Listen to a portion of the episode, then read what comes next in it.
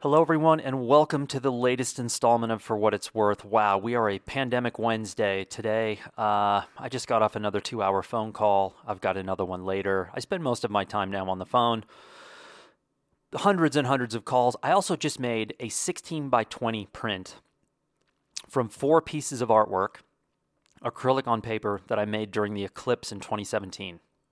And I made these because I did a blurb book. I went back to where the ranch I grew up on in Wyoming. The the eclipse passed over it. The totality zone passed over it. I went back, did a project. Um, very kind of fun project that I just did for myself. But I think there's a lot of lessons to be learned. Maybe I'll add that in as a point down below.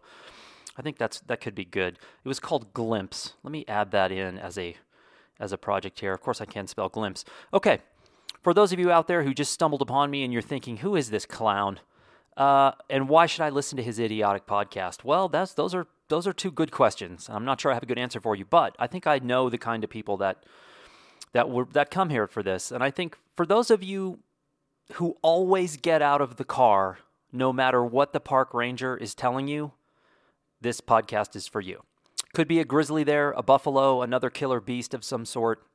For those of you who defy logic and park regulations, welcome aboard. This podcast is for you. I'm in the front room right now. My wife is out of the house for a couple of hours. And if you know my wife, some of you do, she's the original murder hornet, right? She is a handful. And when she's gone, it's like a blanket of warmth and quiet settles over the house. So I moved out of my dungeon into the front room. I can hear the wind chimes. It's spring in New Mexico, and we've got wind almost every day. So, anyway, just wanted to get to this for you. Before we go any further, there's a weird sentiment out there that I'm finding right now. And I wouldn't I don't mean this is weird in a bad way. It's just weird in its own way. Is that I never looked at my life, and maybe this is a product of my socioeconomic background. I came from what I would call an upper middle class family.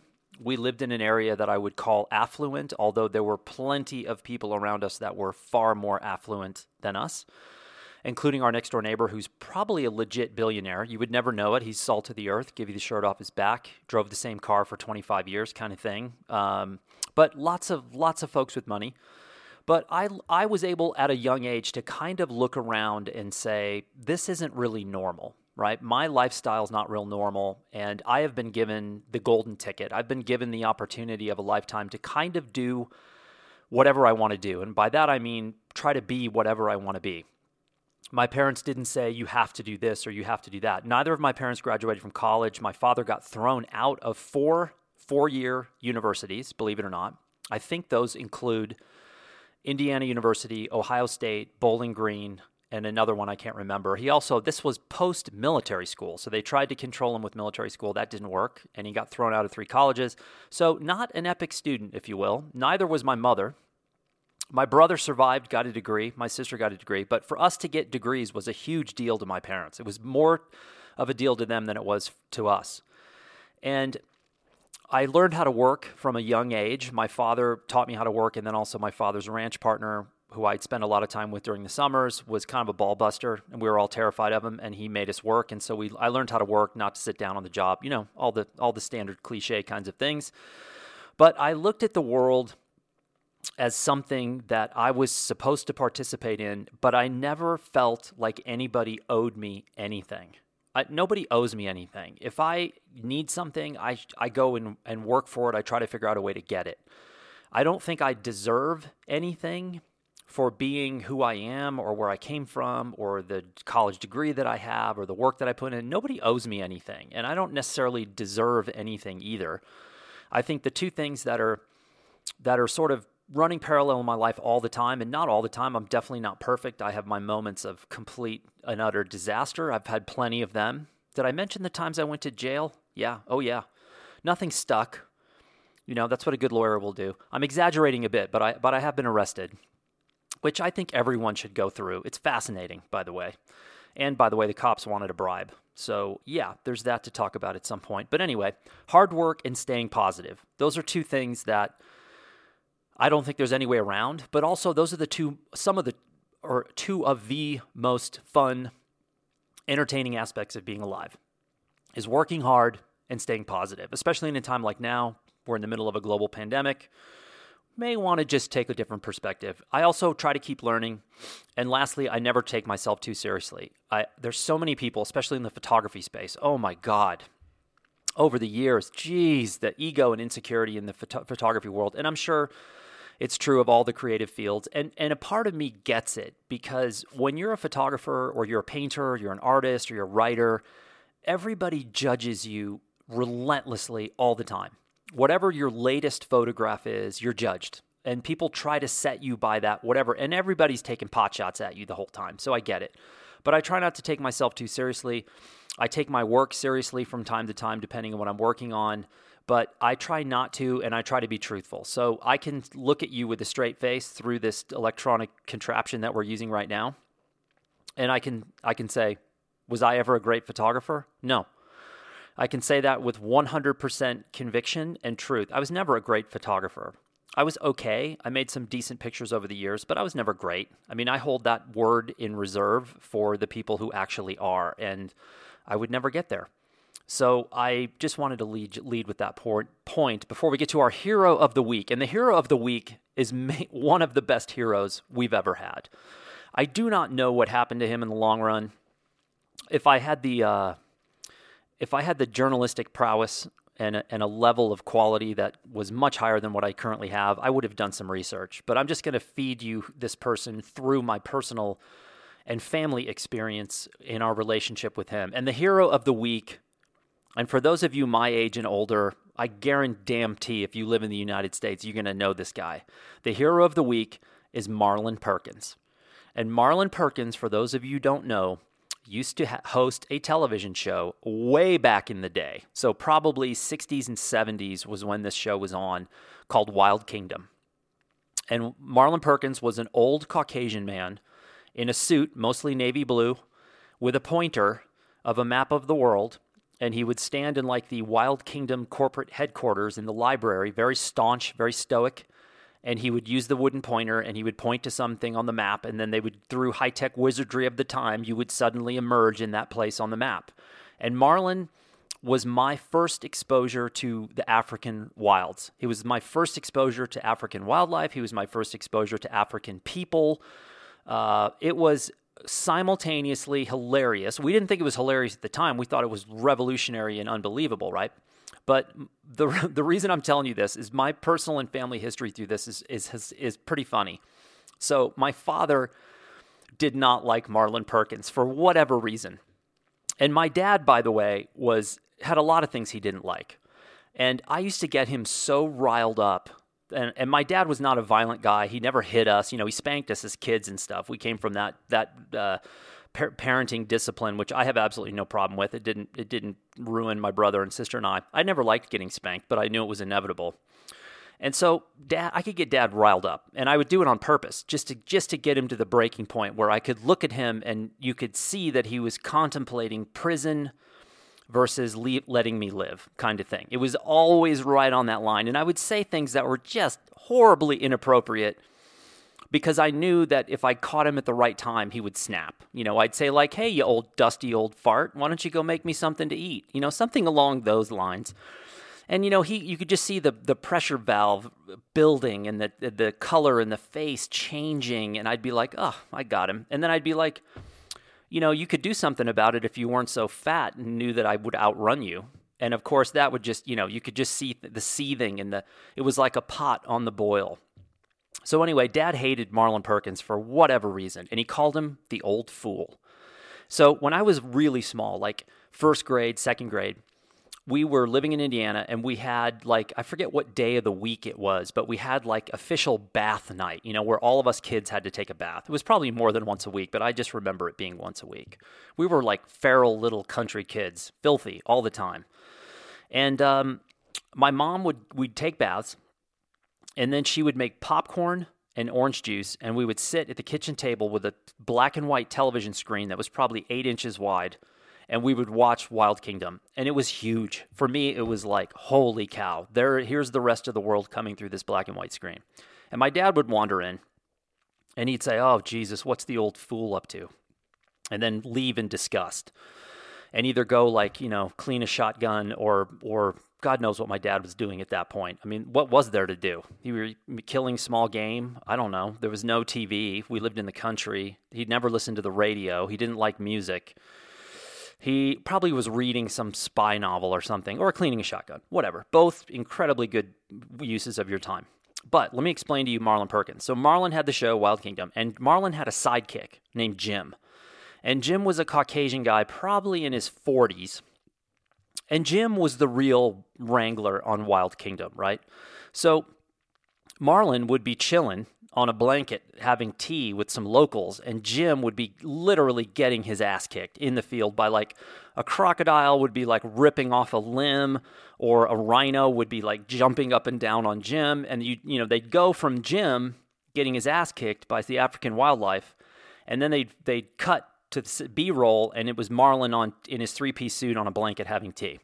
Now I never really thought anything odd about that until I was much older and much wiser.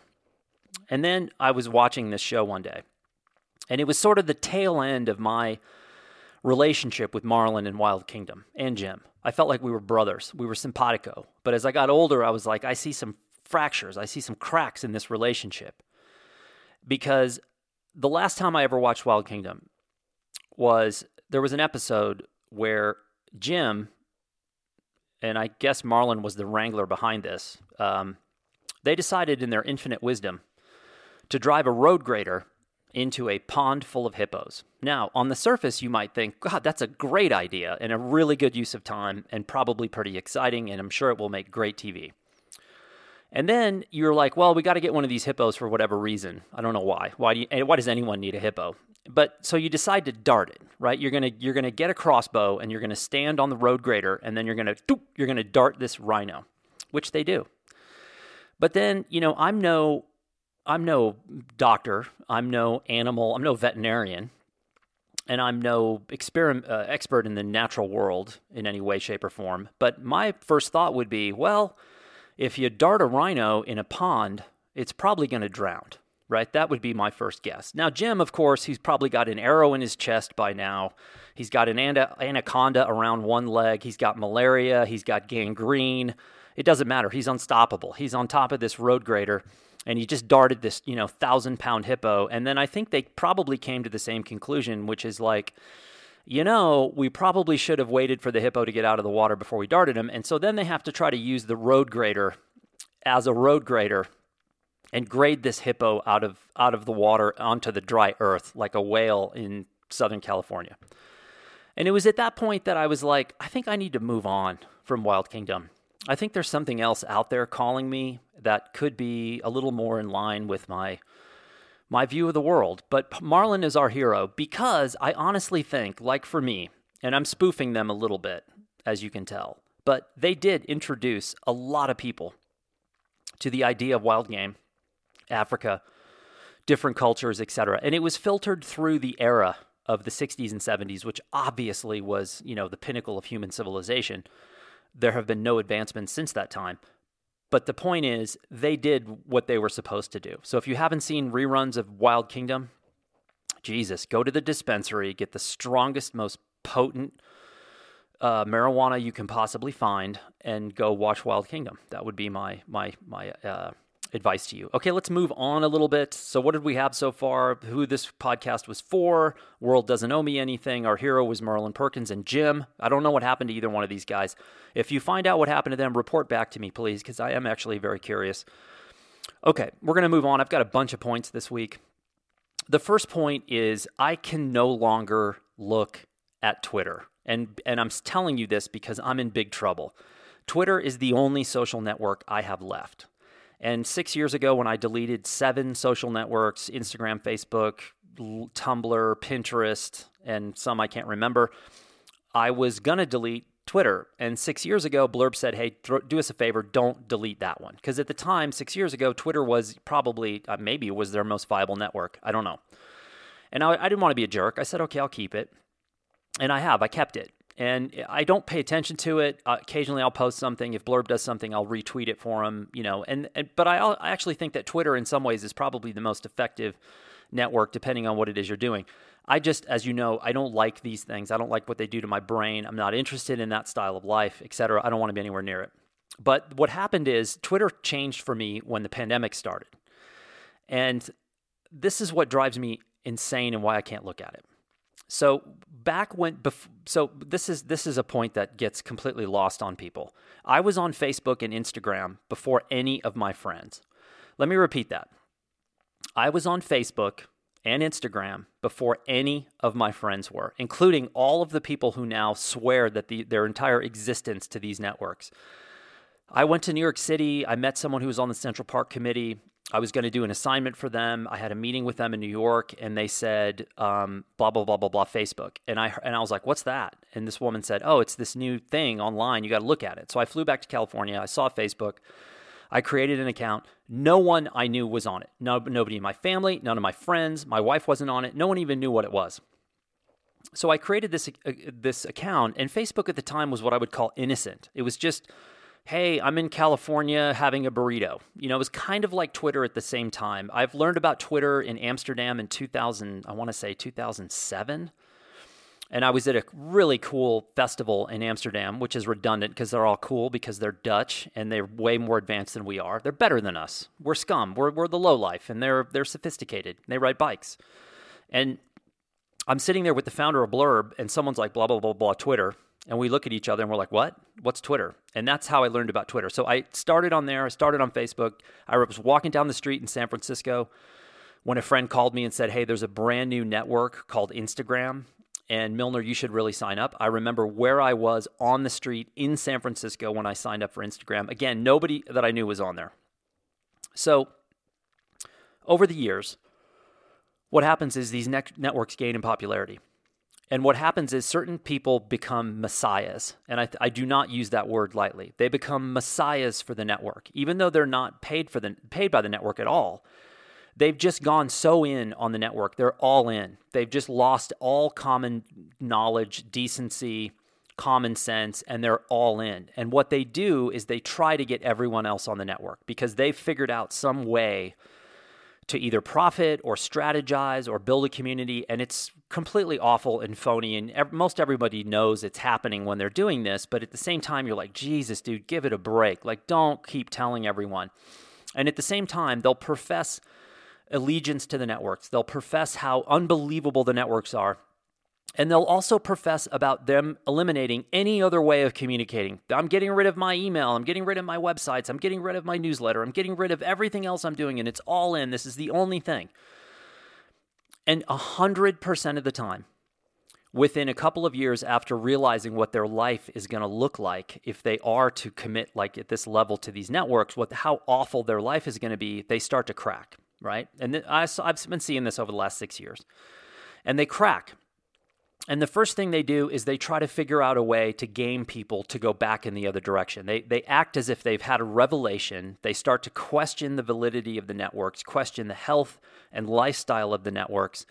And they go, hey, I'm thinking about doing X, Y, and Z. I'm thinking about starting up a website again or whatever it is. And you're like, oh no. And then they try to get everybody to follow them in that direction. So when the pandemic hits, these were the first people who fell to pieces. They literally fell apart to the degree where they were within two days of quarantine, they're on Twitter asking for help. You know, oh my God, I'm not doing well. What are you guys doing? Or they'll do some generic request or, or ask, right? Like, it's Tuesday night. I'm thinking of whatever, having a beer. What kind of beer are you drinking? And you're like, no. And I think what it did was, it proved to me what I've been thinking all along and what I've been talking about all along is an online connection is not a connection. It's not real. It's online. If you and I are if you're in my living room right now and we're sitting here, yeah, I'm connected to you whether I want to be or not because you're sitting here, it's confrontational. This online nonsense and Twitter is the perfect example. I literally cannot look at it because my feed is filled with these people who are so desperate and needy now because their quote unquote online connections went away and they're at home alone in the dark realizing okay maybe this is not a real community. Maybe this is just something else. And i can't i can't play along anymore. I can't even look at it. It just makes me cringe and kind of feel bad for humanity. So don't tweet. Don't dm me on twitter because i'm never going to see it. Okay point number two is about patience. Uh, patience is a virtue. Cliche alert. Yeah okay i'm guilty. Got me. So I talked to my mom earlier, and my mom is batshit crazy. Let's just get that out of the out of the way right now. My mom will say things like, "I'm going to move," and then three minutes later, will say, "I'm never leaving where I'm at right now." This is just par for the course. This happens every day. I talk to my mom every day now. So I told her when this pandemic started, and she lives alone. I said, "You got to put your patience hat on." Because we're probably looking at a year of distancing, isolation, and then things ain't going back to normal for a long time, right? And for those of you out there who say everything's under control, everything's normal, this is no big deal, I'm just looking at my work life. When's the next time I'm going to get on a plane for blurb? I can't see that happening this year. I don't imagine that's going to happen this year. I don't want to get on a plane. And not with my respiratory history, holy cow, that's a whole nother story. I just had to do a two hour medical conference with a, with a doctor here going through my medical history. It's a minefield. It's basically, you remember in Alien when the thing comes out of the guy's body? That's been like my life since six, six months old. So when I saw Alien and I saw that, hap- that the little alien come out of his body, I was like, whatever, I could do that. I probably already had one of those and it was killed off by some other disease that I have. But pay, I want to talk about patience. Patience here, I think, I'm talking to my mom about this. My mom is not up on the news. She doesn't really follow stuff. She's not, you know, doesn't see the militias uh, taking over state capitals and acting like idiots and all that.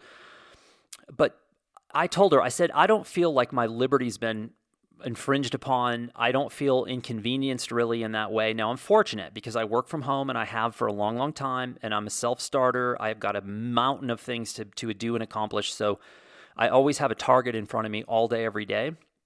And I get that. And if you're an office person who worked in office and you don't have that, I'm sure the transition has been challenging.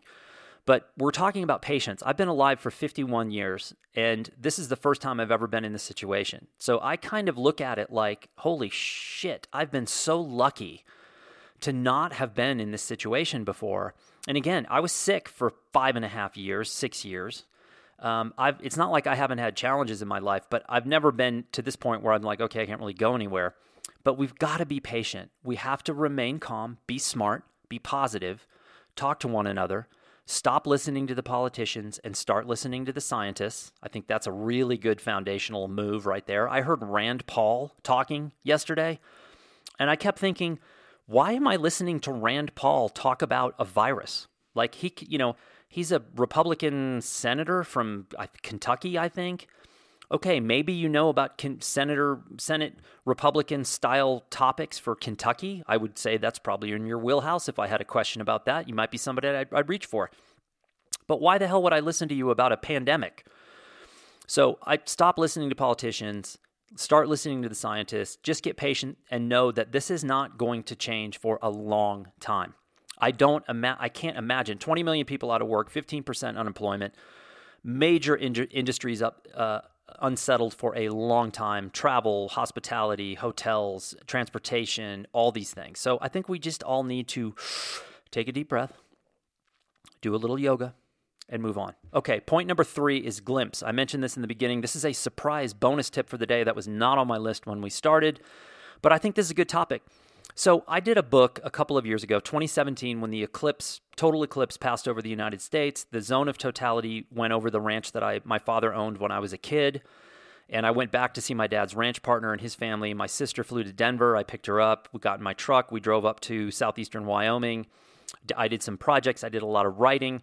I took uh, old photographs of myself in the time of when I lived in Wyoming as a kid. I took p- pictures from my parents going back to the 60s and 70s of them deer hunting in Arizona, hunting in Wyoming, which is where they met my dad's eventual ranch partner.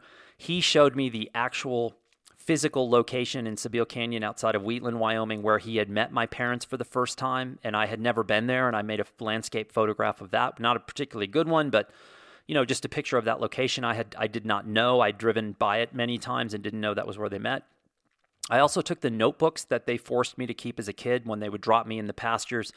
When they dropped, let's say, a, a bull out in the pasture to uh, impregnate the cows, and I had to keep a little notebook and I had to watch the bull, and then I had to write down which cows he tried to breed, and like they, I had a, like a rifle and a bag of food, and they would drop me in the middle of nowhere. Like I didn't even have a raincoat. Now that I think back on it, and this was at eight thousand feet in the mountains, you know, there were no bears or mountain lions out in the plains, but they sure were very, very close distance away up in the mountains. But it was really funny. We laugh about all this stuff now. But my point is, I took all of these things and I drove up there 2017. I did a whole new round of photographs, I did a whole new round of writing. I did a I broke the book into chapters. The colors of the chapter heads are the University of Wyoming colors, which is yellow and brown as a kid. Those colors were front and center in our lives because Laramie was the closest town. Um, a friend of my mom's from childhood lived in Laramie. We would go into town every few weeks um, and buy Jolly Ranchers. That's what I remembered. Oh, my mom would get us Jolly Ranchers. That was a huge deal. And, you know, we lived way outside of town. Uh, there was, when we first moved there, we had no telephone, we had a radio phone. That part of my life was incredibly important to me. And that's why I made the book. And the book is called Glimpse. And so it's, the book ends with the eclipse and it starts with our history. And I have pictures of our house. I have pictures of us as children. I have pictures again of my parents going back to the 60s. I wrote a long forward for the book. I wrote a 5,000 word essay about my father called The Bird Hunter, which was his CB radio handle, and a, which is a one chapter of a 10 chapter book of 5,000 word essays about my father that I'm in the process of writing. This is a wonderful use of blurb. This is a wonderful use of any book platform that allows you to print a single copy of anything. This was like a family album on steroids. It looks amazing. People, when they see this book, ask to buy it. And it's about my family, it's not about anybody else. This was not intended for public consumption. This was intended, I made two copies of it total. I did a lay flat copy and a regular copy. I gave one copy to my mom. I probably should make a copy for my dad's ranch partner. They were very instrumental in me making this book. Maybe I sent him one. I can't remember now, but I should. But to me, it was, I just saw this book the other day. I was doing a webinar or something and I had to dig it out and I looked at it and I was like, this is really good. This is not, you know, design wise, no, it's not great. Editing wise, no, it's not great. But as a family album, it is unbelievable because so many of us have hard drives and we have boxes of prints and we have, you know, all kinds of stuff that may or may not survive. This is a great thing to do. So think about it. I did an 8 by 10 portrait book because I really love that format and size and price point. The lay flats are expensive, but they're worth it. Um, and even if you don't want to do lay flat, you can just do a regular one with with standard paper and it looks in, it looks really good and it felt good to sort of complete that circle although my sister and I are planning a return trip to Wyoming this summer although that's not looking likely. Okay, point number 4. And I'm going to repeat this from now until the end of time. When I had mentioned this before, when I'm wrong, I always admit when I'm wrong. I do. I don't really care what the repercussions are if I'm wrong, I'll admit when I'm wrong. I was wrong about YouTube and the softcore porn thing right? And I know that hopefully some of you are laughing right now because when I was like, oh, everyone says YouTube uses softcore porn to sell things, and I'm like, it's not that bad. And then I realized after listing no more than 500 industries that use softcore porn to sell on YouTube, I was like, yeah, uh, I was wrong. Everything is better with softcore porn, and everything is being sold with softcore porn. And now we've reached another uh, level, of, I think, and I have I have a suggestion for YouTubers. So I was talking about last week where if you throw in a tragedy on top of anything, anything, it could be like, you know, buying flowers. And it's like, oh, almost hit by a car buying flowers. And then you have your girlfriend in a thong on the cover with a frowny face acting like you know she's about to get hit by a car then you know the the legions the tens of millions of horny old men sitting around see the thumbnail and they go, oh my God, it's a woman in a thong. And they don't really notice that it's about buying flowers or they don't notice that you're faking being hit by a car to get people there. It works. People go. I mean, that's the predominant user group on YouTube is that middle, lonely, middle aged guy at home and he's looking for that thong, right? That's the key. So I think after last week, as I noticed something, we now have something in the US called the murder hornet, which is definitely the coolest name of any animal I've ever heard. The murder hornet. Apparently, it comes from Asia, and apparently, they don't dick around. Like when they bite you, it's kind of it's it's not just painful. You feel like, okay, I think I'm about to get murdered, kind of thing. So murder hornets are here. Lucky us. Maybe they'll fight with the killer bees, and we'll have a, a MMA fight.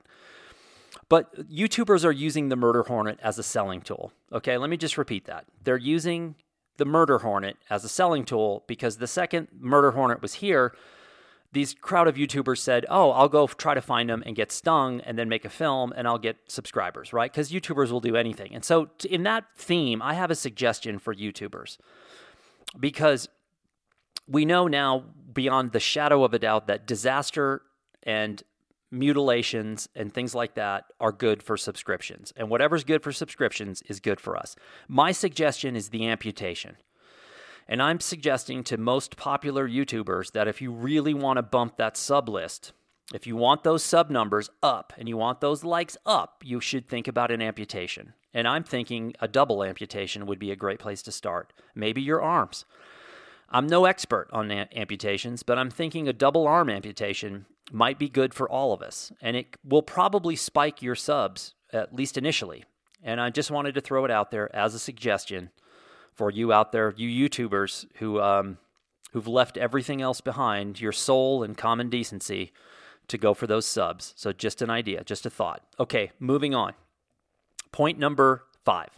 I want to talk about photo editors. And this came up recently. It's come up many, many times over the last decade. And it's come up now that I've been on YouTube because I'm dealing with a crowd of photographers that I typically would not deal with. I've spent most of my time in the photography industry, if you will, and not so much or ever with the online photo community. There has been a little bit of that with Blurb over the last decade, but me personally, I don't I never really had any relationship with that crowd until getting on YouTube as of late. But there's a, a incredible misconception about editing. And a lot of people working in digital photography in the digital space just simply do not know how to edit. They've never edited their work. You know, they'll they'll shoot a thousand images and cut it to 500 and say they've done an edit. Right? That's not editing. It's not remote, remotely close to editing. I've seen this in my workshop students over the years that have an incredibly difficult time. They go out in the field and amass way too many images. They're just constantly hitting that shutter button for no reason and it kind of uh, maybe someone's told them to do that or they feel like that's progress and then they come back and they're looking at thumbnails on a, on a laptop and they just can't put the time in to do the edit. It's agonizing. That is not a fun process. We've all been there. We've all done shoots where you're staring at thousands of images and you're like oh god i'd rather like eat a light bulb. I'd rather jump off a, a into a dry pool than than basically have to do this. That's where we're at. But when i came up in photography so i started shooting assignments in the late 80s and then by 93 i had an intern i'd gone through school had an internship um, at the newspaper. And the newspaper was the first time that i worked with a photo editor on a daily basis. So let me explain this. I would get assignments. I'd go into the paper in the morning. There'd be a basket with my name on it and the thing would have two three four pieces of paper in it. Each one was an assignment with an address a basic gist what they were looking for, who the writer was, who the assignment editor was, who the assistant managing editor was, blah, blah, blah, the hierarchy, the chain of command, the time of the assignment, you know, how long, where it was. And it was like, there was no GPS. So I had a Thomas Street guide. You'd start doing the research of how to get there, blah, blah, blah. So I would do these things. But then every day when I got back to the paper, the photo editor was right there. And he was a guy named Mike Spector and Spector was, and there were more than one photo editor, if I remember correctly, but Spector was the head photography editor for the paper. And especially as an intern, they were there, right? When you turned that work in, there was somebody looking at it and telling you, this is good, this is bad. You should have thought about this. Did you ever think about this? Did you think about moving here? What do you think this lacks? What is good? Why does this work? This was a daily relationship. You had somebody who looked at photographs on a daily basis for years, for decades, that is all they did. They were not, Mike Spector was a shooter, I think, at one point, but for whatever, how many years he'd been a photo editor. When I left the newspaper and worked with other newspapers, and when I worked with magazines and I did assignments, they had magazine photo editors. You worked with that photo editor all the time. These people were legends. They were legendary in terms of how many images they looked at on a daily basis. They could consume more pictures than you and I combined, and they could make sense. They could put them, they could edit, they could sequence, they knew what was strong, they knew what to lead with. It was, an, it was a complete skill. When the internet arrived, you started to see the demise of the photo editor because the internet obliterated the quality bar. Now it was about content, it was about filling a massive pipeline for content, and nobody wanted to pay for photo editors.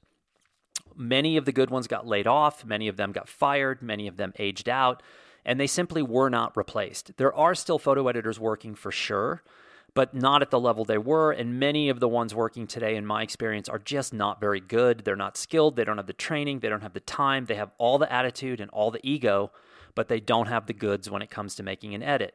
So it's just something a lot of modern photographers don't know about and when and they go to make books like a lot of people reach out to me and say hey i'm making a book for the first time and i'm having trouble with the edit And I just want people to know that having trouble with the edit is completely normal. Most of us are not great about editing our own work, and that is why we go out and we hire photo editors. So, for example, a couple years ago, we did this really remarkable project called The Lost Rolls with a war photographer named Ron Haviv. And if you don't know Ron, he's one of the founders of the Seven Agency, which is Roman numeral seven, and they're one of the best photo agencies in the world. And when we decided to do this book, the very first thing that Ron did was hire an editor and a designer. So here's a guy who's been a photographer for whatever, 35 years, who has multiple traditionally published books to his name, very successful, by the way, in terms of book sales, 10 years covering the Balkan War. You know, just remarkable photographer, remarkable career, has made two images that have literally changed the course of the world, which is a movie that I think is coming out relatively soon, a documentary about this. But the first thing he did when we decided to do the book was he hired an editor and he hired a designer. And I was like, wow. And to me, that was the sign of a professional. That was someone who said, look, I'm pretty, probably pretty good at editing my own stuff, but these guys are better. And this is what they do. And this frees me up to do other things because I'm going to pay them to do what they do really well. And that's what they do. So think about editors. If you're going to do a book or something serious that you want to put out into the world, hiring an editor is going to be a good thing. Okay, I talked about this in a film I made a couple of weeks ago, and I cannot believe how much feedback I've gotten about this. And I've gotten feedback from really good photographers. Yesterday, two photographers reached out to me that are way better than I'll ever be. Long term professionals who said, This is a very interesting way that you're describing this work. And uh, what I was talking about was attached versus detached stories. And what it reminded me of, and, and, uh, was, and somehow this got sort of morphed into a different topic, which was about attached versus detached stories. And this is a bit unfair what I'm about to say, but I just wanted to try to paint it in a way is i have been a fan of, of attached photography. And what I would call attached photo stories are people like, for example, Ron Haviv. Ron covered the Balkans for 10 years. Okay. He did a book called Blood and Honey. If you can get a copy of this book, get it. You cannot look at that book and miss how connected to that story he was to the people in the Balkans, Sarajevo, years, 10 years covering the war. That book is a testament to how connected and attached he was to the project. That is a remarkable, it's one of the best modern era war books you're ever going to see because it's not just a war book. It's a complete picture of what that the war in the Balkans was about. Uh, there were there's a a subset of photographer that gets a lot of people copying them today especially the hipsters, especially the hipster film community. They copy people like Robert Adams, Stephen Shore, and William Eggleston, right? Every, if how many if I had a dollar for every art school I went into and saw how many students were copying those three people, I would be able to buy a mid-level Toyota Camry with leather interior, right? Maybe not a Ferrari, but I'd be able to buy a top level, maybe an XLS Camry with leather and those red wheels, right? I would be able to get that easily because I've seen so many people copying those style photographers. And I get it because it's a different way of working. I don't see the same attachment that I do. So the the people that I was following when I came up that put the hooks in me, the first photographer was Larry Burrows from Vietnam. The Englishman who covered Vietnam was a super respected guy. Yankee Papa 13 was the um, helicopter gun story that he did for Life magazine. There's so much stuff he did. That's the guy that put the hooks in me. And then it was people like Gene Smith, Sebastian Salgado, and Maggie Steber, who, when I was going to, was a freshman at UT Austin. She taught a class there, and she had done a book called Dancing on Fire about her long, long-term work in Haiti. And I saw that work. There is imp- it is impossible to look at Gene Smith's like Salgado or Steber and not realize how attached to the story they were. I think Maggie speaks Creole. Okay, so she'd spent enough time in Haiti to learn Creole. That's like astounding to me. Salgado, we all know, worked in 10 year increments on projects, very much involved with the people in the photographs. And same with Gene Smith. He was fanatical Smith, you know, was was probably the single most fanatical documentary photographer to ever walk the face of the earth. And they these were the people that I looked at and said, I want to do that kind of work. Some of these other photographers, I just don't see they never I, I kind of felt like there was and even though they're wildly successful, and I'm not knocking the quality of their work, they all did legendary work that deserves recognition. but to me was not the kind of work that I was after. I just didn't see the same I don't know what it was. And and I'm sure that there's 50 other people out there that I went to school with that all said, "Well, I don't want to do what Gene Smith and Salgado did. I want to do what, you know, William Eggleston did." And so I get it. And and Shore and Eggleston and Adams made the jump to the fine art world, whereas some of the folks like Smith and Salgado and Steber would have a much much more much harder time making that jump because they made reality-based photography. And reality-based photography has never had the same success in the art world as conceptual. So, and that's still true to this day. And to me, it was like if I got into a story, I didn't want to ride on the bench, right? I wanted to get all into the story. I still feel the same way. I still feel that I I have to get involved or I'm not going to I'm not going to bother. You can't this is another another twisted way of looking at it. I've seen hipster film photographers listening to to iPod to their iPod while they're shooting. While someone's doing a film, they have music on in their headphones. And to me, that's a telltale sign of a detached project. If you're listening to music in the midst of doing your project, I think it's kind of detached. And again, that may be what gets you up in the morning. And if it is, more power to you, but it doesn't float my boat. So just want to pass that on. Number seven, point number seven, out of right field. Renewable energy is not going to save the United States. It's not. There's so much data out there that supports it. There's so many issues with renewable energy. And by the way, I am a huge fan of renewable energy. I would love nothing more than for renewable energy to save the United States of America and the world itself, but it ain't happening in under the current structure, right? There's too many log jams, there's too many logistical issues. Solar farms are not probably going to be the thing that solves anything for us. They're too complicated, take too much land. It's too hard to get the energy from the farm back into the city. There's all kinds of logistical issues. Um, wind turbines, you know, they kill about six to 10,000 birds of prey every year, um, even though, um, you know, animals kill way more birds than that. But still, there's just a lot of like things that aren't quite right. And so a couple of things have happened in the last week that I found encouraging at least for, for some here in the US and some for the other parts of the world. And I'm just thinking to myself, okay, renewable energy is not going to save us here. The oil and gas industry is about to receive a bailout of epic, epic proportion. And by the way, the politicians on both sides of the aisle are going to line their pockets with that bailout. There will be so many hidden levels of that bailout money that will make their way back to these politicians that they are going to be unwinding this for decades. I will be dead before all of these things get wound out. If you ever thought for a moment that the federal government in the United States was here to was in, was here to work in your support as an American citizen, when we are in the middle of a global pandemic and the financial bailout is filled with kickbacks, it is evidence that we will never learn our lesson, that the corruption level is systemic, it's endemic, uh, it reaches all all aspects of our government, our our uh, justice department, our financial system. It's bad. Like we, there is no hiding from it. In fact, they don't even have to hide. They brag about it. They talk about how they're they're doing this, and there's absolutely nothing we can do. And so renewables come along, and I'm doing a little research on renewables, and I'm like, okay, this is not looking trending right for the future. But two things happened.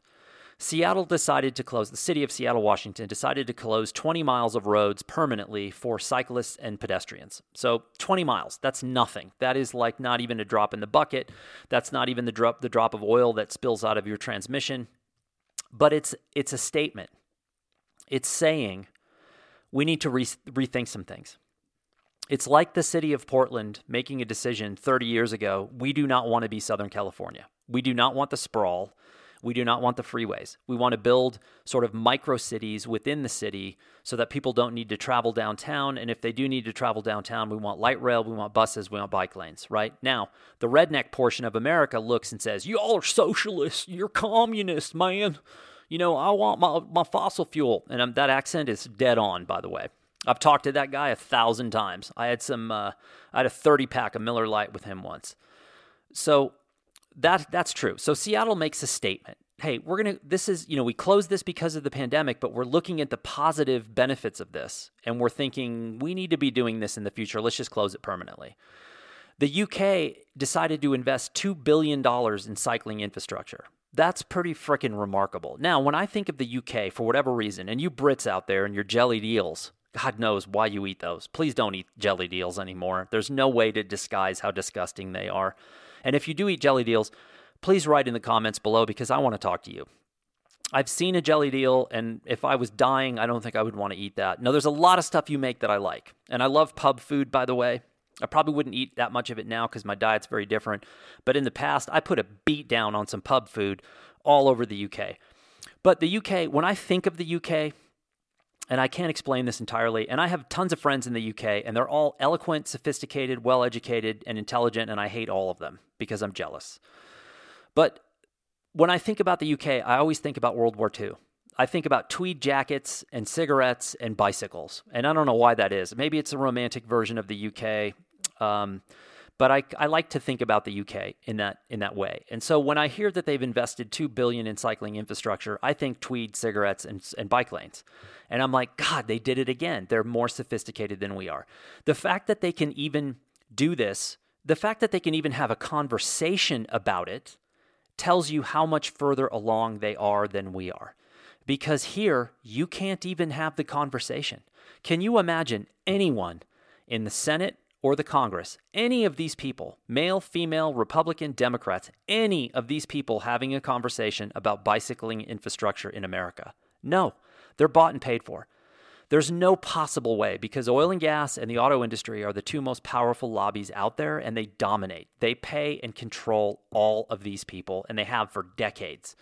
So, to get 2 billion in cycling infrastructure here which by the way would get you nowhere because of the bureaucracy that's put in place by things like insurance policies at the local state and federal level you've got all the bureaucracy in the in the city governments in the state governments in the federal government it's all designed to never get anything done but i was very happy to see the UK take a step. I was very happy to see Seattle take a step. And look, when I was making the joke about the redneck earlier and talking about you can't even have the conversation, literally, it's true.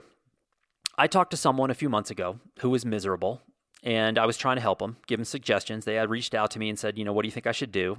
And this is a very conservative, right wing Republican person. And um, and again, I have tons of friends who are right wing Republican people. I don't draw a line in the sand. I don't think that gets us anywhere. I can sit and have a conversation with a Republican just as easily as I can with a Democrat. Not to say that I'm going to agree with either side entirely, but I need to have those conversations. We all do. We can't draw a line in the sand. We can't get entrenched. We can't think our party doesn't smell. They do. So this person said to me, this person was living in a super hot climate, just a miserably hot climate here in the US, hated the hot weather and said to me, you know, what do you think I should do? And I said, look, you are tailor made for Portland, Oregon or Seattle, Washington. In terms of weather wise, this was pre pandemic, job opportunities, design of the city, the landscape. I'm like, you should go, just go and take a look, just explore. Person literally says to me without skipping a beat, I could never go there, it's too liberal. And I thought, wow, that kind of sums up. Now, this person had never been to either city. So, never been, never done any research, but was watching Fox News. Fox News said, oh, those are socialist locations, you know, communist, socialist, oh, those are terrible, you know. So, this person is now still stuck in this super hot climate, miserable and afraid to go reach out because of the political spectrum of and that's when I said earlier that even to have the conversation about investing in bicycling infrastructure here is impossible. It's an impossibility because we've been so radicalized by by politics. So way to go Seattle and way to go UK. I wish the the governor here in New Mexico would make a stand, but we are such a poor state. It would be very tricky. Albuquerque in my opinion has is sitting on the edge of a precipice in a good way. Albuquerque is holding the cards to creating the city of the future. Um, and you might think that's surprising because of the lack of water in Albuquerque, and that is a huge issue. And there's all kinds of shenanigans going on with water issues and pollution and stuff in New Mexico and Albuquerque. But because of that, that's an opportunity to say we are the bellwether for climate change. We already have water issues. If we can solve it, then anybody else can too. And also because we're poor, it's a poor state.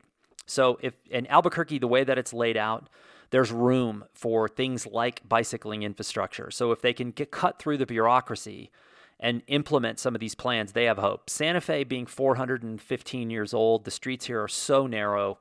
Uh, it would be almost impossible, I think, to develop cycling infrastructure here. But again, it's tiny, and there's tons of hike uh, trails and and places for you to ride your bike without being on the road. So we're we're still doing pretty good. Okay, moving on. Point number eight. I'm I'm I'm feeling like a I'm feeling like I just came out in round three and I'm about ready to knock out my opponent. Right, I've got him on the ropes. He's bleeding from the nose. I'm I'm I'm thrilled about that, and I'm I'm ready to go in for the kill. I've got more points, and I feel fantastic for some reason. I am reading a wonderful book right now called My Salinger Year. And let me see who this is written by. Make sure I got the title exactly right. It's on my Kindle. I love this book. And it's written by Oh God, I think I just broke my Kindle. Nope, my Kindle is on the last leg. What a shock, Dan. No, you with electronics.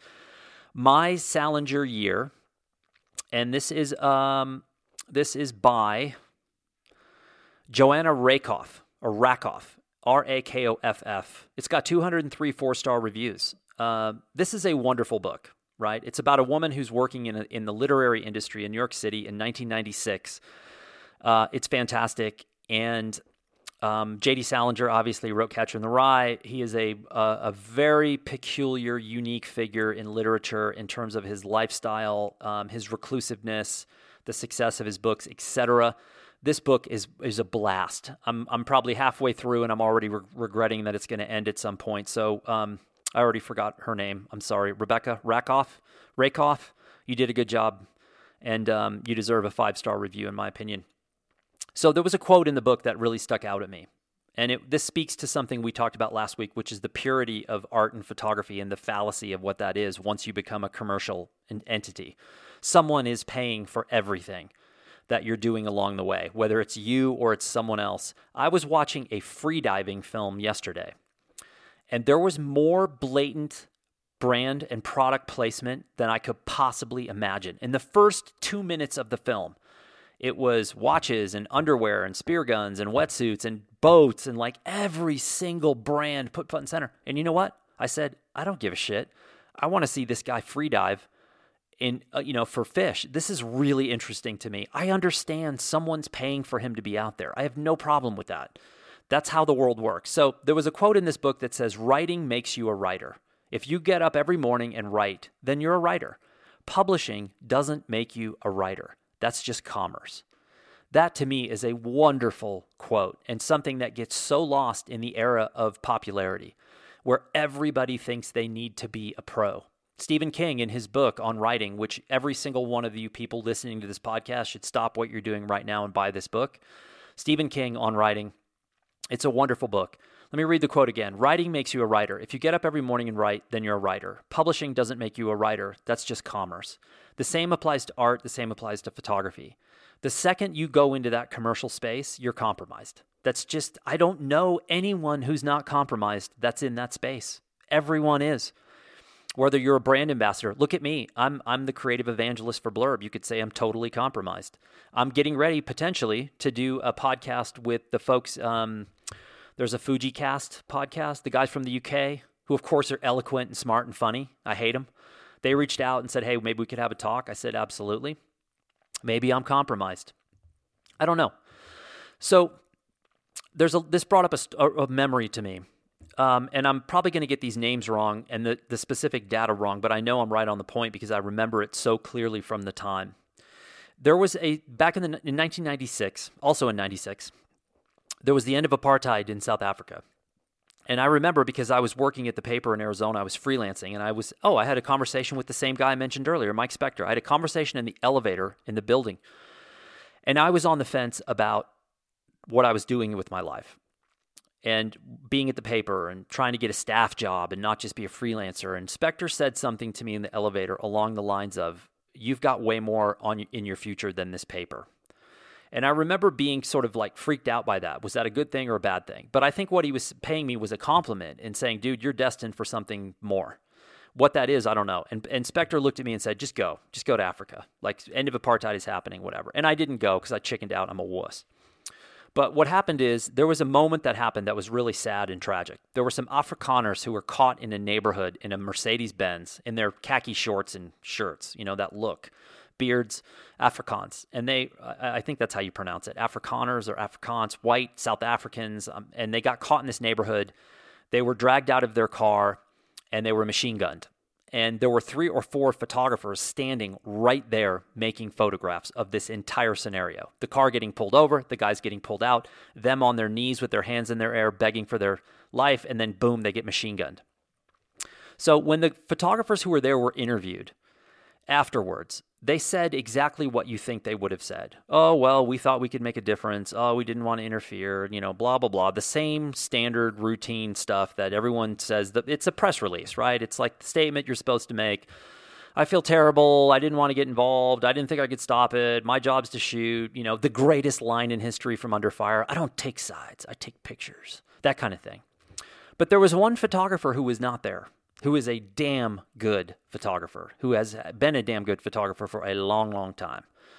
And he was interviewed, and for I don't know why he wasn't there, but he wasn't there. And they said, "How did you feel about that?" And he goes, "I was pissed because I knew how much money I could make from that photograph." And he was castigated, right? Everyone was just up in arms about this response of how callous, how jaded, how awful. And I remember thinking, I re- exactly when I saw that quote, I said, that's the only honest guy there because all of them were thinking the same thing and they didn't have the cojones to come out publicly and admit it. That's the commerce of the creative world. That's everyone is compromised. And if you're living in a, in a fantasy world, that this that work and opportunity comes from out of the blue in this pure space of pure light samadhi um, you are sorely mistaken because that is not how it works. So you just better get ready. Okay, another thing I learned from this this uh, literary book, the um, Salinger Year book, which I'd already known because I'd lived through it, but it brought up something that I thought was incredibly important, and it also speaks to the division in America again, and also the naive and, and poor edu- naivete and the poor education of Americans. So there was a the friend of an author in this book is works for a textbook company and she's working on a textbook about Texas, right? Well, I happened to go to public school in Texas from 5th grade through high school. And I actually went to UT Austin. I went to college in Texas as well. So, elementary school and then to middle school, my middle school was insanely violent. Tons of gangs, fights, teachers getting beat up, drugs, everything. It was awesome. I loved it. That's probably why I want to be a photojournalist. And there was no boring days there. Um, I got suspended once, almost got licks once. I thought my dad was going to beat up the vice principal. It's a whole nother story. Dad had my back. It was amazing, by the way. My dad leaned over his desk. My dad drove me to the school, went past the secretary, and she was going, Sir, sir, you can't go in there, just like in the movies. And my dad re- leans over the desk of the vice principal and goes, You touch my son, I come back and I touch you. And the guy was like, Oh, he's fine. He's not suspended no licks, whatever. And when I say licks, by the way, used to get punishment. They would bend you over a table and hit you with a wooden rod. I'm not joking. People think I'm joking about that. I'm not joking. Licks. It was kind of funny because everybody tended to get him at some point. And uh, I was supposed to get him for something I didn't do. and my dad said, Did you do it? He goes, I'm going to ask you one time. Did you do it? I go, No. He goes, Get in the car. And that's how the whole thing unfolded. It was awesome. But anyway, I was in high school in in history class, and I remember seeing the chapter on Islam. It wasn't a chapter; it was a paragraph on Islam, and it had a picture of a mujahideen with an AK-47. And I remember thinking, I don't think that sums up the whole Islamic religion. I'm pretty sure that that's kind of misguided. And the point is that these states are so powerful that they can rewrite the history books in whatever way they want. And Texas rewrites it in a conservative Christian right wing way. They eliminate chapters on civil rights. They eliminate chapters on the Native Americans. They eliminate everything and then they paint this fake history. And I don't know about you, but when I was in public school from elementary to high school, I was a complete idiot. Complete and total idiot. I did whatever the minimum was required of me. So when I looked at the picture of the Mujahideen and the AK and said, I don't think this is representative of, of Islam, did I go out and do any research? No. I went and had cherry sours and Dr. Pepper for lunch, got wired, and then probably got in a fight, right? That's what happens.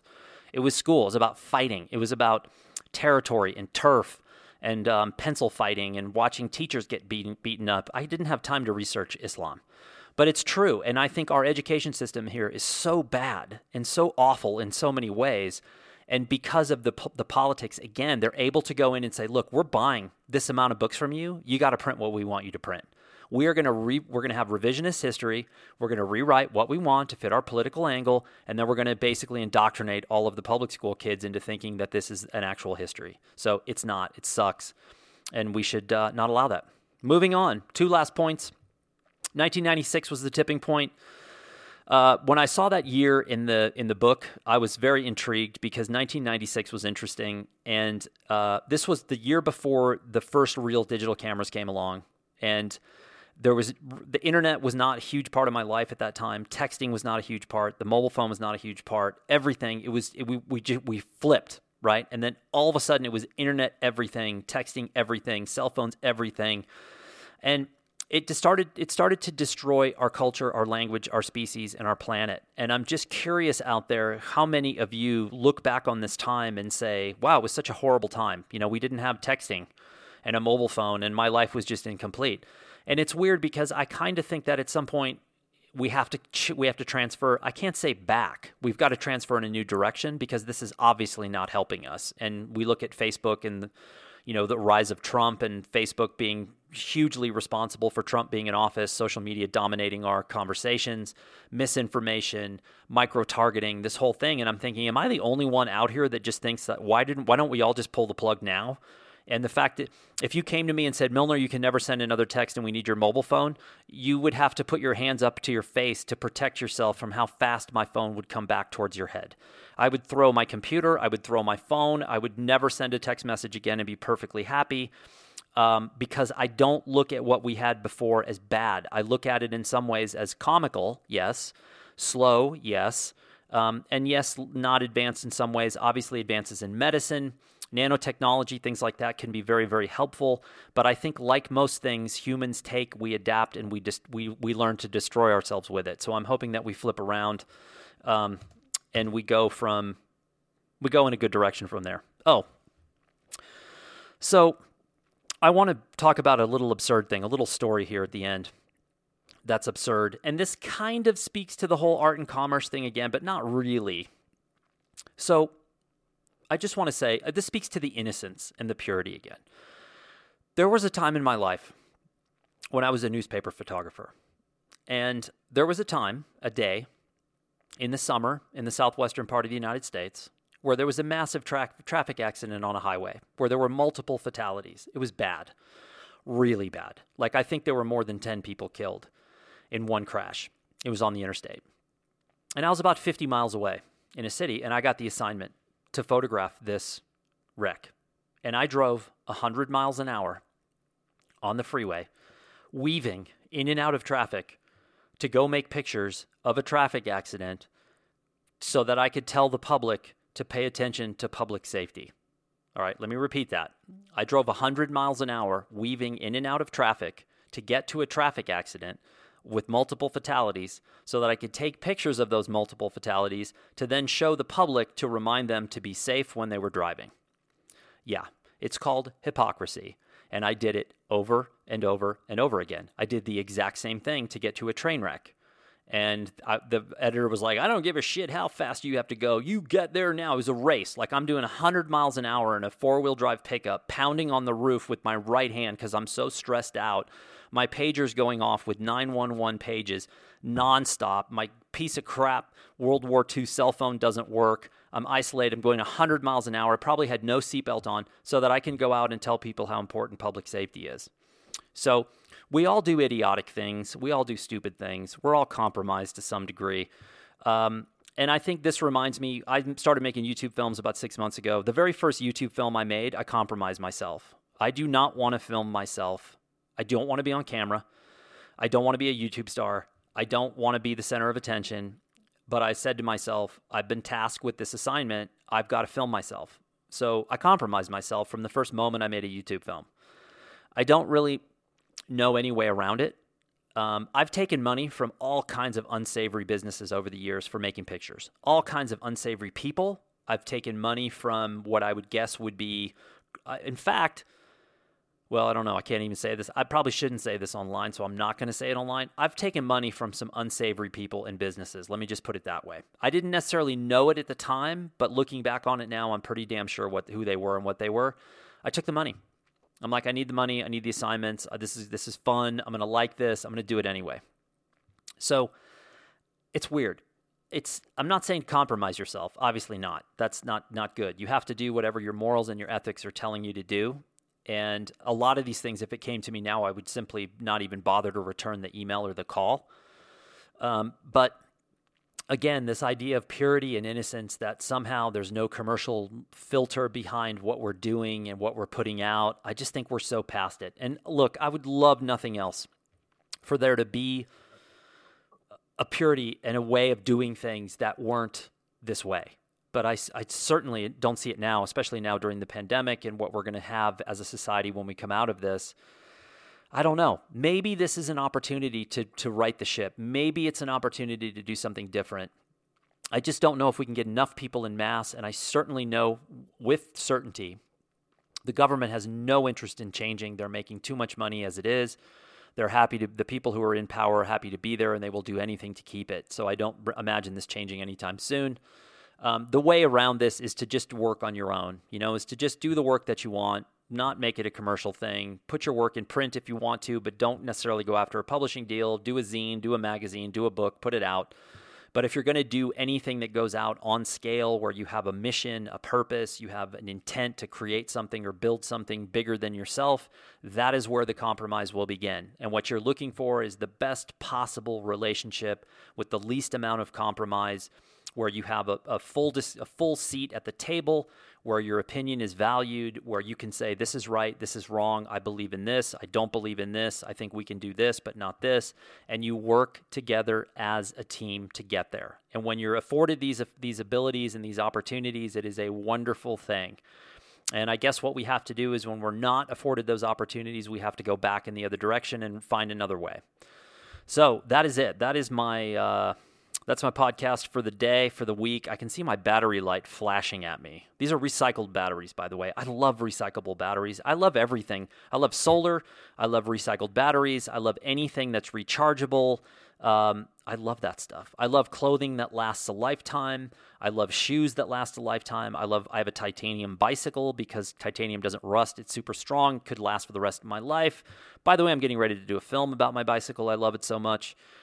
And I'm glad you're here. I know that many of you are stuck in some compromising circumstances right now. We're all in the middle of a pandemic. Let's talk about the PP, the double P, the P squared, which is pandemic patience. I think we would all be better off if we took a spoonful every morning, just like Ovaltine, and uh, we'd come out of this much better. So good luck out there. Any questions for me?